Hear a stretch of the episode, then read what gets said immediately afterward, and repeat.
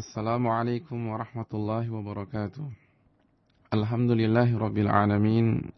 Wassalatu wassalamu ala ashrafil anbiya'i wal mursalin.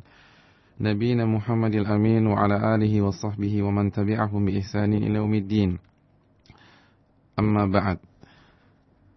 Berkata Syekh Abdul Aziz bin Fathi As-Sayyid Nada dalam karya beliau Mausu'atil Adabil Islamiyah ensiklopedia adab Islam menurut Al-Quran dan As-Sunnah Nabi Sallallahu Alaihi Wasallam. Adab ke-17 dari adab-adab kepada Allah Subhanahu wa taala dan nabinya sallallahu alaihi wasallam adalah banyak bersalawat kepada Nabi sallallahu alaihi wasallam. Pada hakikatnya, wajibnya bersalawat kepada Nabi Sallallahu Alaihi Wasallam ketika disebutkan nama beliau akan muncul dari ma'rifah atau kepahaman seorang mukmin.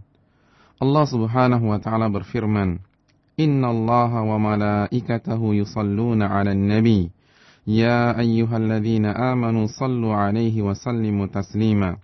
Surat Al-Ahzab ayat 56 yang artinya Sesungguhnya Allah dan malaikat-malaikatnya bersalawat untuk Nabi. Wahai orang-orang yang beriman, bersalawatlah kamu untuk Nabi dan ucapkan salam penghormatan kepadanya. Dalam sebuah hadis, Nabi sallallahu alaihi wasallam bersabda,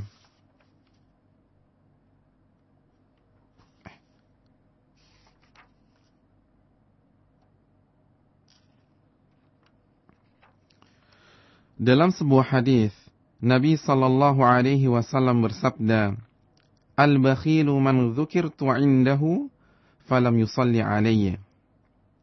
Hadis sahih riwayat Imam Ahmad dan At-Tirmidzi yang artinya orang yang bakhil adalah orang yang namaku disebut di sisinya namun ia tidak bersalawat kepadaku. Disunahkan memperbanyak salawat Nabi di setiap waktu, karena itu merupakan zikir yang utama. Rasulullah sallallahu alaihi wasallam bersabda, "Man shalla alayya wahidah, sallallahu alaihi ashra." Hadis sahih riwayat Imam Muslim yang artinya, barang siapa bersalawat kepadaku satu kali, niscaya Allah akan bersalawat atasnya sepuluh kali banyak bersalawat atas Nabi merupakan sebab terbesar untuk meraih kelapangan hati, kemudahan urusan, dan diterangi kuburnya. Bagaimana seorang muslim tidak banyak bersalawat atas Nabi sallallahu alaihi wasallam sedangkan beliau adalah seseorang yang paling ia cintai. Sedangkan beliau adalah seorang yang paling ia cintai dan orang yang paling banyak berbuat kebaikan kepadanya. Seluruh kebaikan yang ada di sisinya merupakan berkah dari dakwah beliau sallallahu alaihi wasallam. Dengan demikian, banyak bersalawat atas Nabi sallallahu alaihi wasallam merupakan bukti kecintaan kepada beliau dan tanda mengikuti sunnahnya.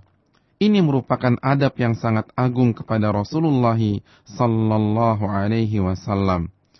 Adab ke-18 Bertakwa kepada Allah subhanahu wa ta'ala.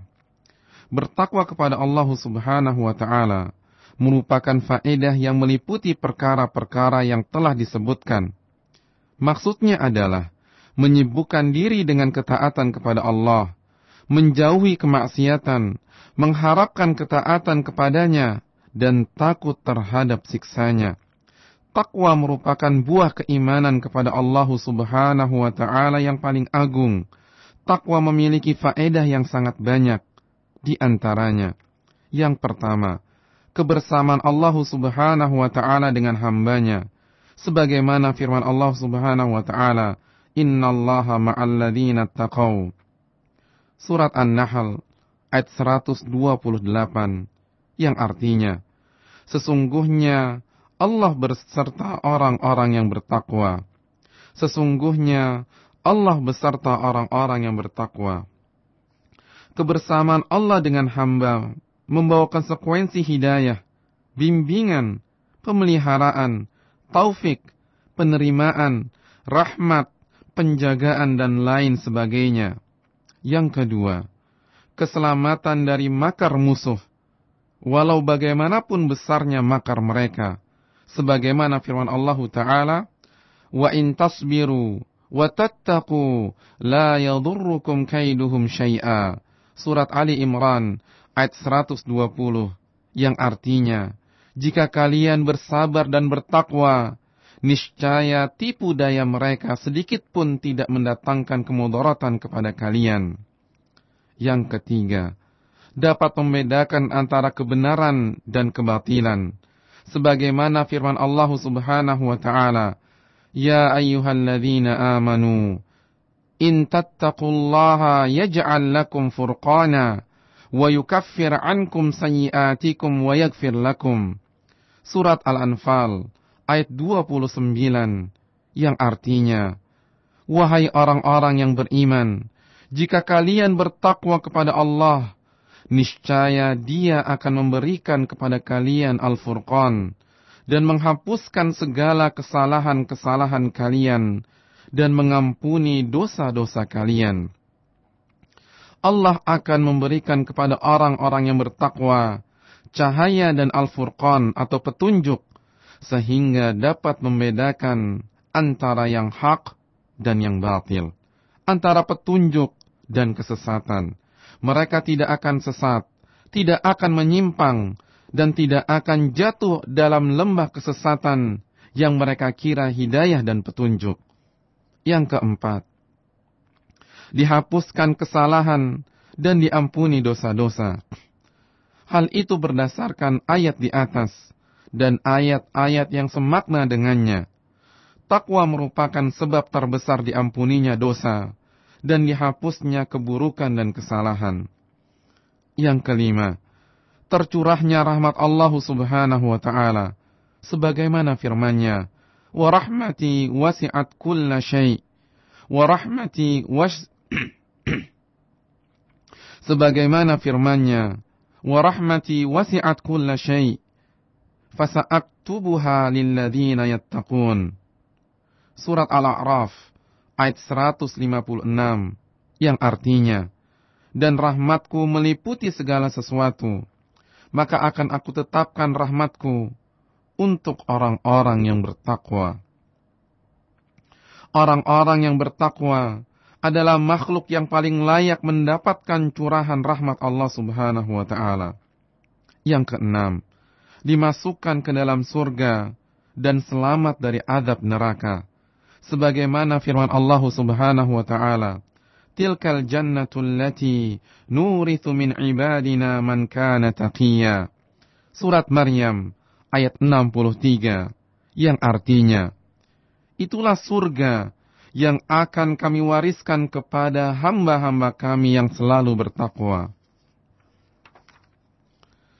Allah Subhanahu wa taala berfirman dalam ayat yang lain, "Tsumma nunajjil ladzina taqaw wa nadharu adh-dhalimin fiha jithiya."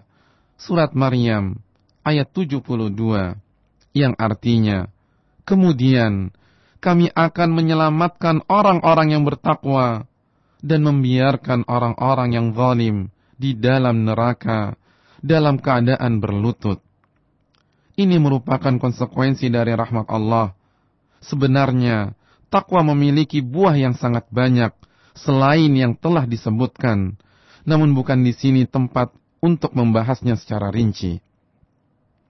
Adab ke-19 memurnikan ittiba' atau meladani Nabi sallallahu alaihi wasallam.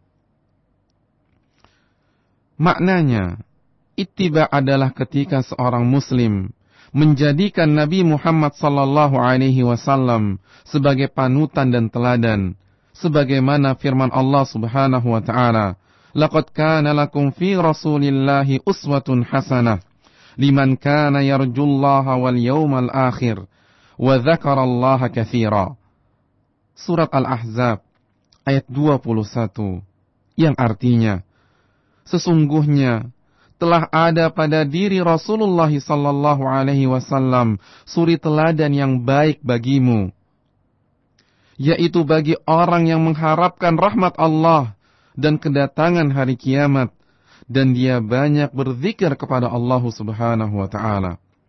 Maka dari itu meneladani Nabi sallallahu alaihi wasallam dan mengikuti beliau merupakan dalil benarnya keimanan kepada Allah Subhanahu wa taala dan hari akhir. Mengikuti Rasulullah sallallahu alaihi wasallam merupakan jalan untuk mendapatkan hidayah sebagaimana firman Allah Subhanahu wa taala, "Fa'aminu billahi wa rasulihi." Fa'aminu billahi wa rasulihi nabi Fa'aminu billahi wa rasulihi alladhi yu'minu billahi wa kalimatihi wattabi'uhu la'allakum tahtadun. Surat Al-A'raf ayat 158 yang artinya maka berimanlah kalian kepada Allah Subhanahu wa taala dan rasulnya nabi yang ummi yang beriman kepada Allah Subhanahu wa taala dan kepada kalimat-kalimatnya atau kitab-kitabnya dan ikutilah dia agar kamu mendapatkan petunjuk. Mengikuti Rasulullah sallallahu alaihi wasallam merupakan jalan untuk mendapatkan cinta Allah sebagaimana firman Allah Subhanahu wa taala, "Qul in kuntum Allah, fattabi'uni yuhibbukumullah wa yaghfir lakum dzunubakum wallahu ghafurur rahim." Surat Ali Imran ayat 31 yang artinya, Katakanlah wahai Muhammad, jika kalian benar-benar mencintai Allah, maka ikutilah aku. Niscaya Allah mengasihi dan mengampuni dosa-dosa kalian. Allah maha pengampun, lagi maha penyayang. Demikian juga, tidak akan mungkin baik keadaan manusia di adu. Demikian juga, tidak akan mungkin baik keadaan manusia di dunia dan di akhirat tanpa mengikuti petunjuk Nabi sallallahu alaihi wasallam. Oleh karena itulah wajib bagi setiap muslim berusaha untuk mengikuti Nabi sallallahu alaihi wasallam dalam setiap keadaannya, dalam akidah, dalam ibadah, perilaku, akhlak, muamalah, jihad dan semua urusannya. Sebab ini merupakan bukti keimanan yang paling kuat dan paling benar. Adapun berpaling dari ittiba kepada Nabi sallallahu alaihi wasallam dan menggantinya dengan yang lain, hal ini merupakan sebab terbesar timbulnya kerusakan dan kekurangan dalam setiap perkara, kesesatan di dunia, serta kerugian dan azab di akhirat. Kerusakan yang terjadi di tengah kaum muslimin kekurangan dalam berbagai sisi kehidupan mereka. Musuh-musuh berkuasa, menimpakan azab, serta mengambil apa yang ada di tangan mereka. Harga-harga melambung tinggi, tersebarnya berbagai macam penyakit dan wabah. Semua ini tersebarnya berbagai penyakit dan wabah, serta munculnya virus-virus penyakit yang tidak pernah dikenal sebelumnya, semua ini terjadi karena umat telah berpaling dari petunjuk Muhammad sallallahu alaihi wasallam. Padahal petunjuk Nabi sallallahu alaihi wasallam sudah cukup untuk memperbaiki keadaan mereka di dunia, mengangkat kedudukan mereka, mengalahkan musuh dan meraih kemenangan di akhirat, yaitu dengan mengikuti petunjuk tersebut dan berpegang teguh dengannya. Sesungguhnya hal ini merupakan kewajiban yang paling utama atas mereka setelah mengikhlaskan agama kepada Allah Subhanahu wa taala semata. Memurnikan ittiba kepada Nabi sallallahu alaihi wasallam merupakan realisasi syahadat Muhammad Rasulullah dan bukti kejujuran syahadat tersebut.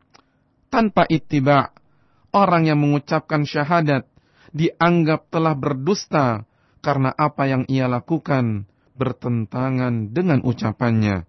Oleh karena itu, wajib atas setiap muslim untuk memperbaiki ittiba kepada Nabi sallallahu alaihi wasallam dalam setiap urusannya, karena itu merupakan jalan untuk meraih kemenangan dan keselamatan. Inilah yang dapat kami sajikan. Sebagian dari beberapa adab kepada Allah Subhanahu wa taala dan Rasulnya sallallahu alaihi wasallam yang sebenarnya masih banyak lagi.